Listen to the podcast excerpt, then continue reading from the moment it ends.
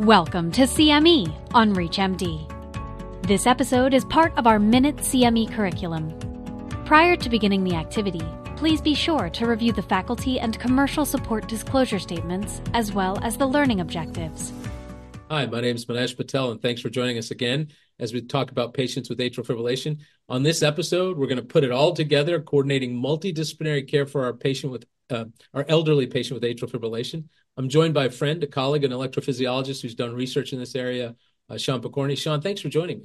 Yeah, thanks so much for having me. I'm excited to to talk through this. It's certainly a challenge to coordinate care in these older patients. Yeah, so you know we we see a lot of different team mobile, you know, team structures for patients with atrial fibrillation, and we've seen a, an explosion of patients that have AFib, both by how we recognize it, we've talked on one of these episodes, how we might think about how long they have AFib, and how we might think about treating them. When remembering that the definition of elderly, at least as we're thinking about it for this, are people over 75, and there's many, many millions of people over 75 that have families and all kinds of comorbidities. So when you think about putting it all together to help decide the shared decision making and then implementation of the right dose and therapy for atrial fibrillation anticoagulation, first let's just start by naming all the team members. Who should be involved? Obviously, the patient and their family, and you as the clinician. Who else? Yeah, I think you know there's there's a lot of people that that probably need to be involved in this decision making. So, including the primary care provider is is really important. That's obviously the patient's quarterback and and going to be an important person in their healthcare lives. I think that also getting the geriatrics team involved whenever whenever that's appropriate, especially as patients may develop cognitive impairment. For example, I think that that the geriatrics team can be particularly important. And then I think for patients that have mobility challenges, incorporating team members into the healthcare team that can help facilitate that, making sure to get them physical therapy and occupational therapy, and making sure that they have the support tools that they need to maintain their mobility, but not with increased risk of falls. And, and again, there's one of the reasons for undertreatment of these patients is the concerns around mobility and the concerns around falls. And so I think, you know, in particular, getting physical therapy and occupational therapy involved and engaged when those concerns exist, I think is really important.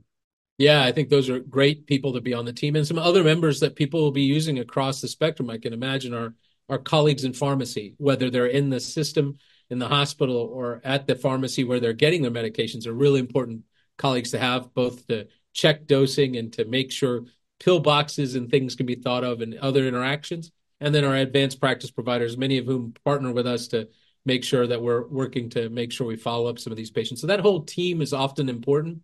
And maybe as we think about that multidisciplinary approach, as you highlighted, there's different aspects that we're leaning on each of those groups to be. And the first might be, if we think about our journey, the decision to treat, and then I'll call it the implementation of treatment. And so, walk me a little bit through the decision to treat, how you think through that, and then we can talk about the implementation of treatment.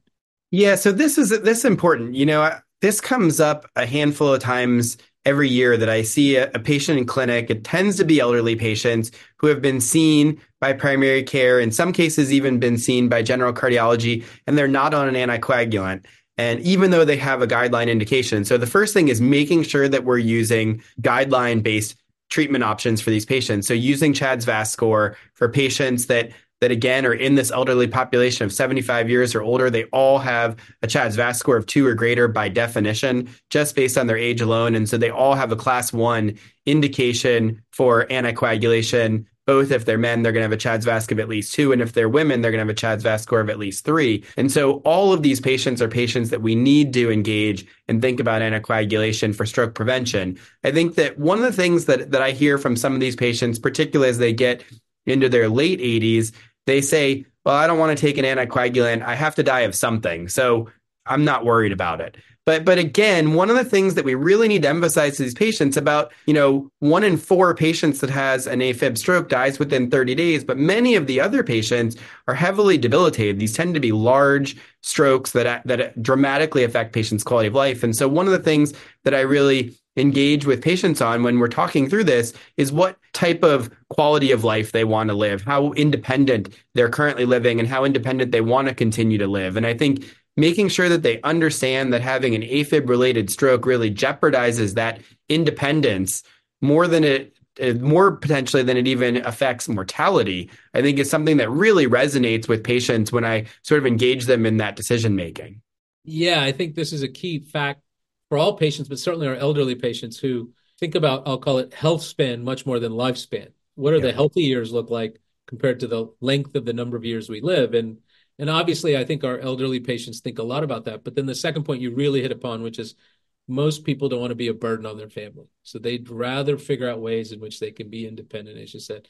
So I think having that conversation is really important because I think shared decision making in its essence is transferring information, making sure the person understands it, understanding their values, what they want, and then making a decision. And let's say some of them now come to wanting to be treated. Then the second part of this is the multidisciplinary approach to treatment. And I think that is including, as you said, making sure the quarterback or the primary care provider knows what we're doing, the dose, which you and the pharmacists and others will be working on. But we've talked a little bit about how making sure to get the right dose.